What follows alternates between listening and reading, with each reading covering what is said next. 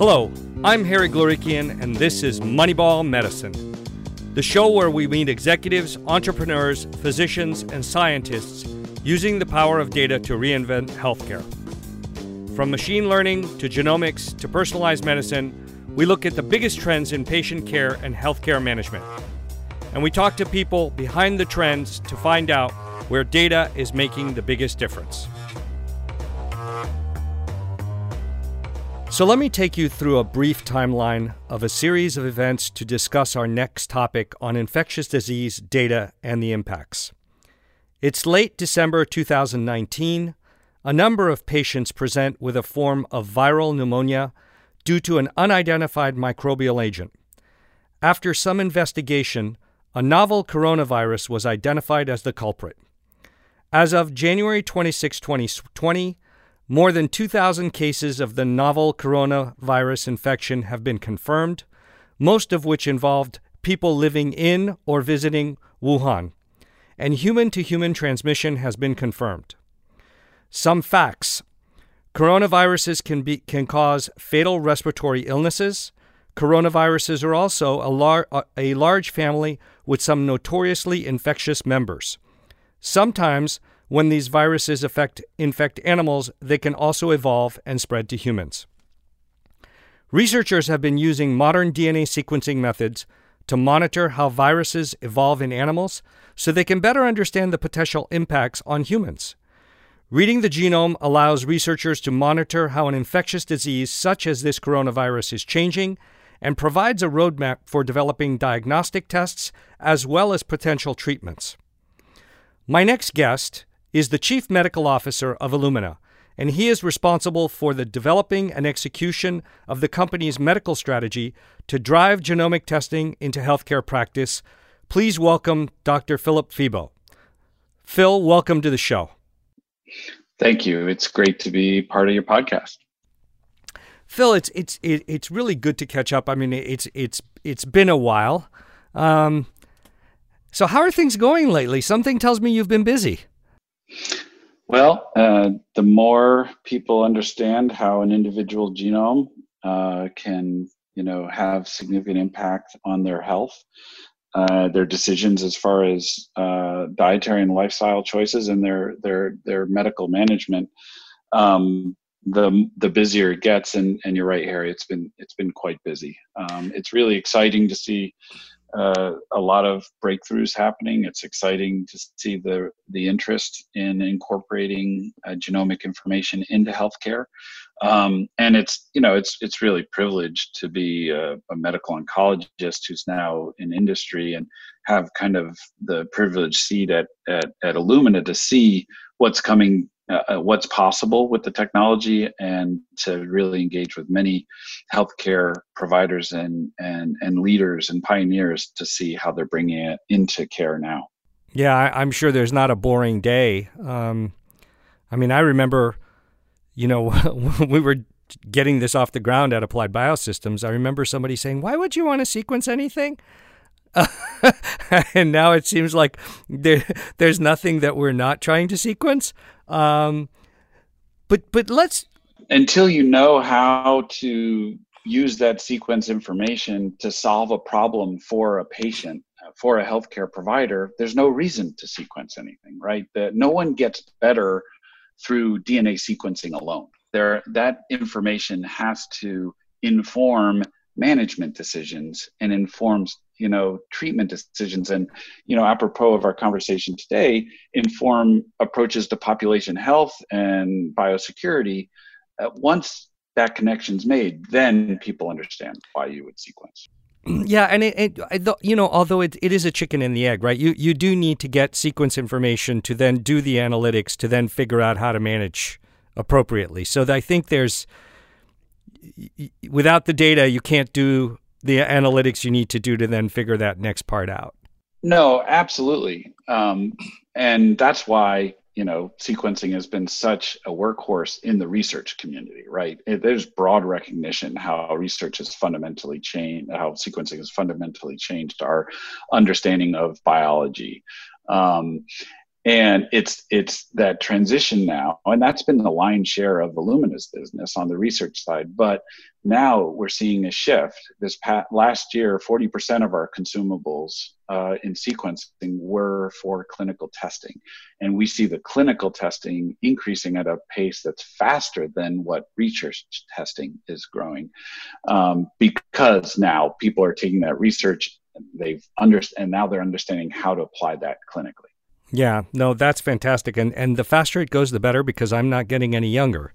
Um, but but but but but you know, let's talk sequencing and infectious disease, right? Because this is a timely topic, and and you know my show and the keys are, you know, talking about data, how data is changing the landscape across life sciences and healthcare, and as far as I know and have experienced, I don't think anything has had a larger impact than sequencing. I mean, maybe PCR, but th- this is, if we're not using this every day, sort of on the monitoring side of infectious disease or understanding what's going on, I, I just knowing the antibiotics and the tools that we have, I feel like we'd be in trouble.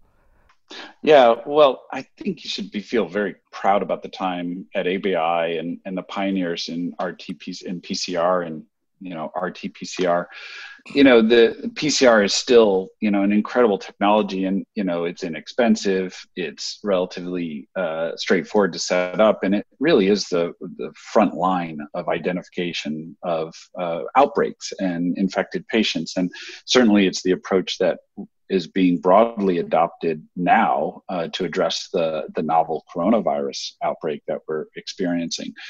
Um, but you know it doesn't give you a completeness of understanding of the virus uh, as far as the whole genome it doesn't allow you to understand whether that virus is evolving and moving and changing its genome in a way uh, to get around um, any therapeutic interventions, be them medicines or vaccines. It doesn't allow you to say, well, if it's not coronavirus, what other virus is there? I mean, coronavirus manifestation is fever and, uh, you know, uh, lower respiratory symptoms, shortness of breath, cough. We're in the middle of flu season. There's a lot of other viruses can do that.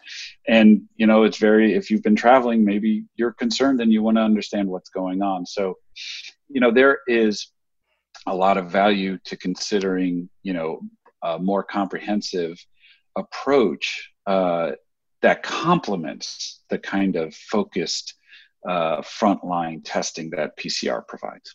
And, and, correct me if I'm wrong, but I, I also understand, like from a genomic perspective, it can actually give us a true sense of timing of when the outbreak truly started. Well, you certainly can, you know, follow uh, the the virus's uh, genome uh, and use changes over time uh, to assess uh, the origin and the pace of uh, of spread, and to map it. Um, you know, we're very early in this uh, in this outbreak uh, f- to really understand that. Uh, and also coronaviruses, there are RNA viruses, and coronavirus specifically have a have a you know kind of a nucleic nucleic acid spell checking, so they don't evolve as rapidly as some other viruses. Um, but what we've seen, and, and, you know, to my knowledge, the fact that, you know, the WHO heard of the first cases at the end of December, and the New England Journal uh, published the full genome of the virus in on January 24th. You know, within a month of the WHO hearing about this outbreak, there was a published full genome uh, because of the availability of sequencing and you know already places like the cdc are using that information to design the probes for the rt-pcr to develop those frontline tests and you know never before i think has anything like that happened no, and I'm thinking about the speed, right? Because I'm trying to remember back to the timeline of SARS, and I don't remember it. I mean, I know we were involved when we were sequencing SARS, but I don't remember it happening anywhere. I mean, we thought it was fast back then, but what you're talking about is sounds like, you know, warp speed. Yeah, it's it's it's it's. I I don't know the timing of the SARS, uh, but I can promise you it was nowhere near 24 days. So so how do you look at at sequencing in this realm of infectious disease of you know what it's bringing to the research community, the clinical community, and then you know information that will drive how someone will create some form of treatment. Yeah, so we feel that uh, well, the the sequencing technology can, uh, by comprehensively assessing the viral genome, you know, in an outbreak like this, first and foremost, like it already has, it establishes a ground truth of the viral genome, of which additional assays can be developed. Um, it also does check as the outbreak spreads and as different areas are infected, it, it does let you understand how rapidly the genome is evolving and, you know, allows you to be prepared uh, should your interventions be specific to any part of that genome or any specific variation. Um, thinking about that, you know, we move from diagnostics and understanding where there's infections to therapeutics. And whether it's antivirals or vaccine based therapies, those are often you know dependent on the viral uh, genome and the, the the what the viral genome's coding for and uh, you know viruses are are not smart but they are very good at evolving through sheer numbers.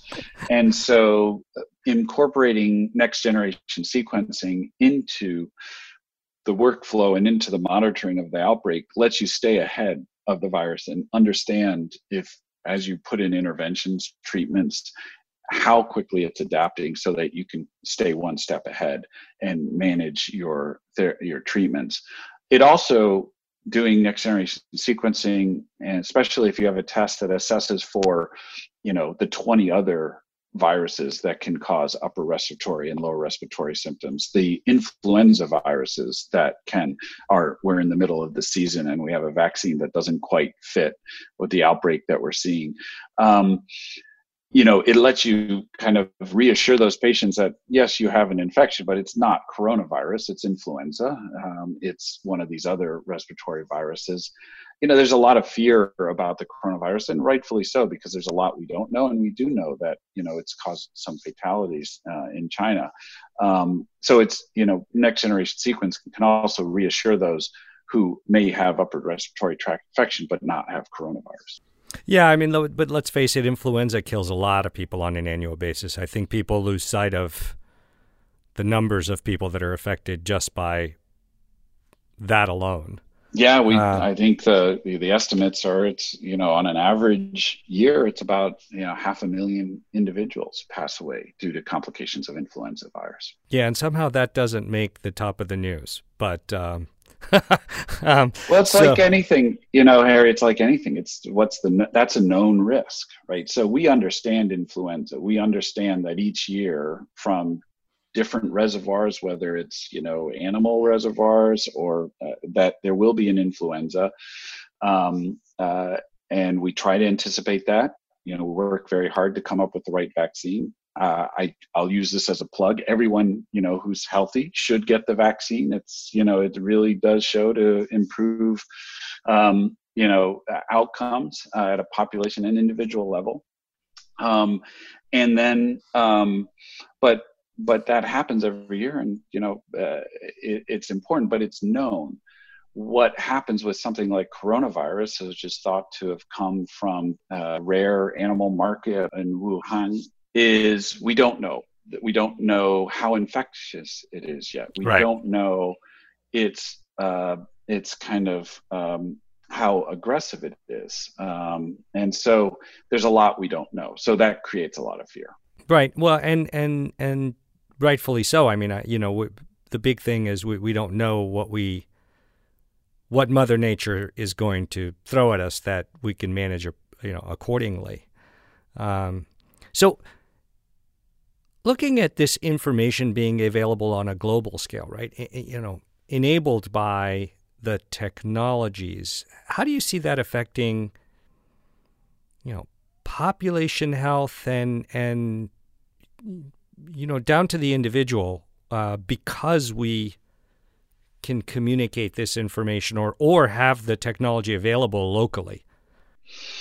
Yeah, well, the you know making the genome publicly available allows multiple stakeholders across the globe you know engage their efforts to to at population health and to protect individuals. Um, so, at a population health level, the CDCs across the globe can develop tests and bring those tests to market as rapidly as possible. I know our very own CDC is working very hard to get a test that is robust and available for the United States. Clearly, the CDC and, in China is working on the same thing.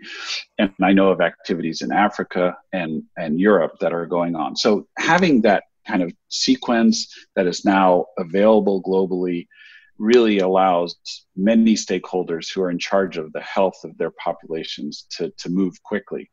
It also, and that's the first stage of like diagnostics.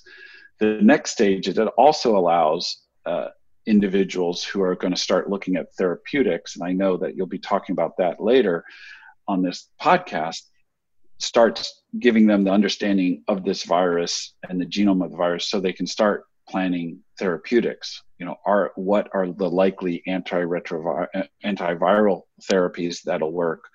Are there vaccine approaches that are logical based on the sequence? And really starts the that movement as well and without that kind of base ground truth it's very hard to start those efforts so i mean in in some ways what we're talking about it seems like it's I don't know. it's the technology and the data that it gives you is almost fundamental in a sense of how could you ever live without it? Well, you know, we've certainly over the years figured out how to come up with therapies and, and how to come up with vaccines uh, to viruses without that information.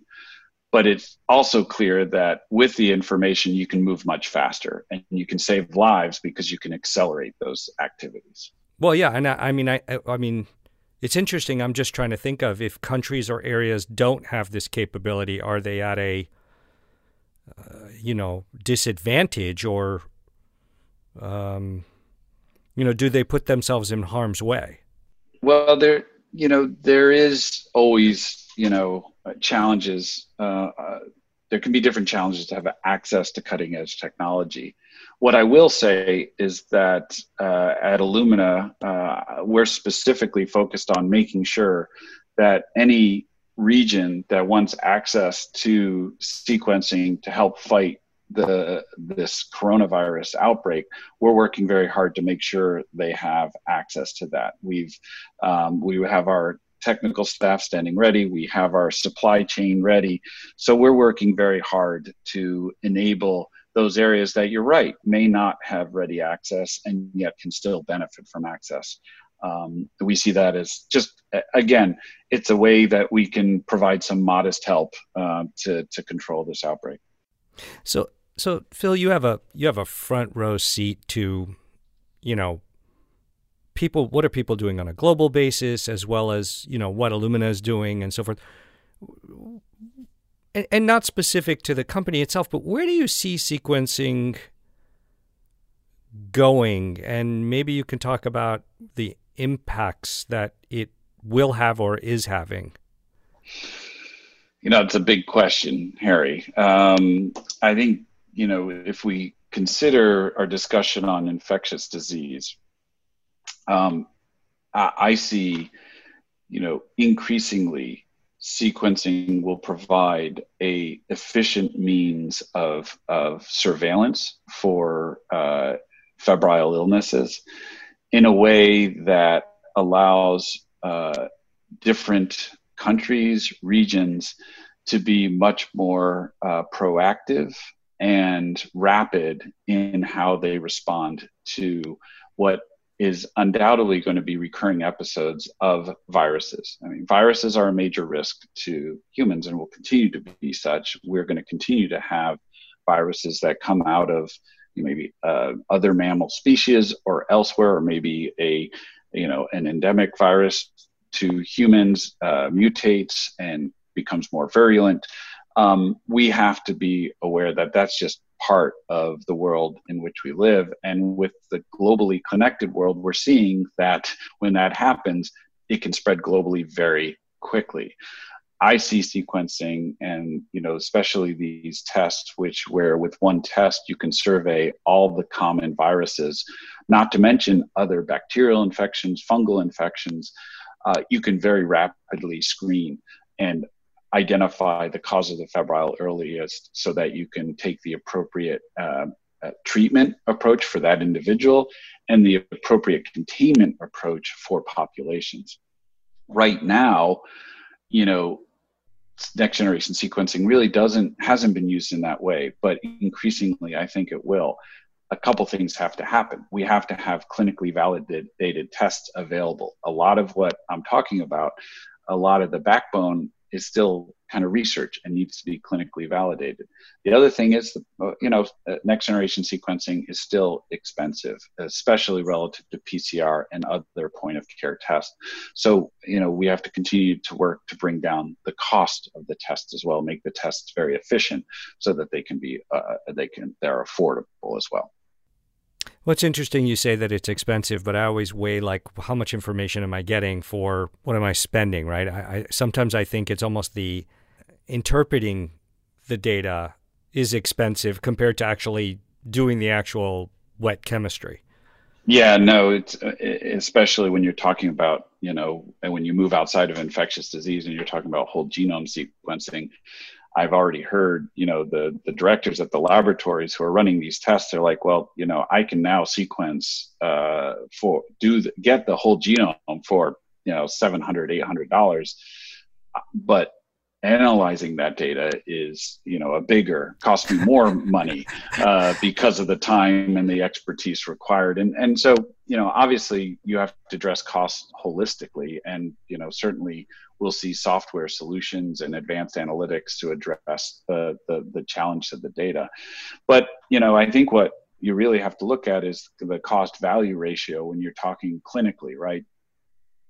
In in in medicine a technology could be free and still not utilized unless it has value because of opportunity costs, right? You know, healthcare professionals, healthcare systems are extremely strained. Time is a premium. And unless a test is answering, uh, solving a problem, it's not going to be used.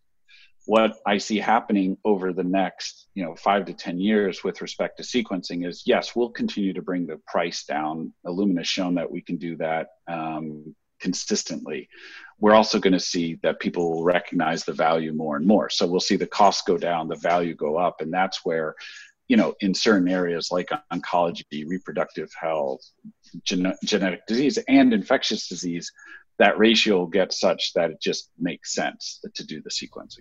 Yeah, I mean, but at the same time, I mean, we we need to make sure that the users or the people ordering this are educated in it too. That's where I see a major disconnect of, you know, there's a lot of people out there that don't understand what it can provide and don't understand what it's telling them. If you don't know it's there, you're not going to order it.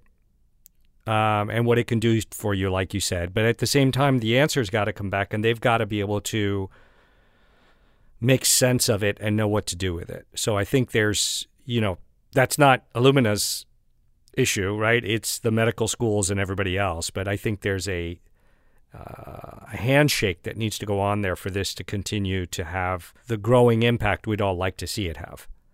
Yeah, I, I, I agree with that. Um, you know, the sequencing has to solve a problem for healthcare providers in a way that they can make you know their decisions to take care of the patient that's in front of them for that to happen, there has to be awareness of the technology. Um, but certainly, we're not going to be able to turn healthcare providers into genomics experts. So the information has to be brought back into uh, the, the, resources they use to manage patients. So it has to, you know, test results have to come back into the electronic health record. There has to be decision support to help physicians prioritize their time with their patient to you know optimize their management and opt and and really make sure that patient has the best care possible i do get really excited um, about data analytics, about artificial intelligence, because I am not so worried about artificial intelligence, you know, removing the phys- as a physician. I'm not worried about AI removing the physician. What I'm excited about is AI helping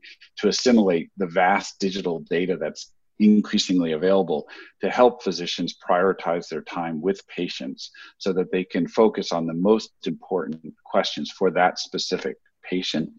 And I think if it's incorporated with decision support in that way, whether it's pharmacogenetics, polygenic risk scores, uh, the ACMG 59, um, uh, and or other genetic uh, determinants of disease, those get emphasized or de-emphasized based on that patient and that patient's you know record that as a manifestation of their electronic record the digital imaging you know eventually dim- digital pathology all coming together in a way that you know physicians just couldn't possibly assimilate but ai is pretty damn good at it no no no no no! I'm I'm I'm seeing it being used in a lot of interesting you know places, and it's you know when it when it's focused on a particular area, it can be very fast and very accurate and you know can almost highlight things or show you things that you know a human being could have missed. Um, and so it's it is it's moving rapidly. Um, it's just we don't we haven't graduated enough people that have both the medical understanding as well as the computer science understanding together to move it faster than it you know it currently is, which in my opinion is sort of slow. Yeah.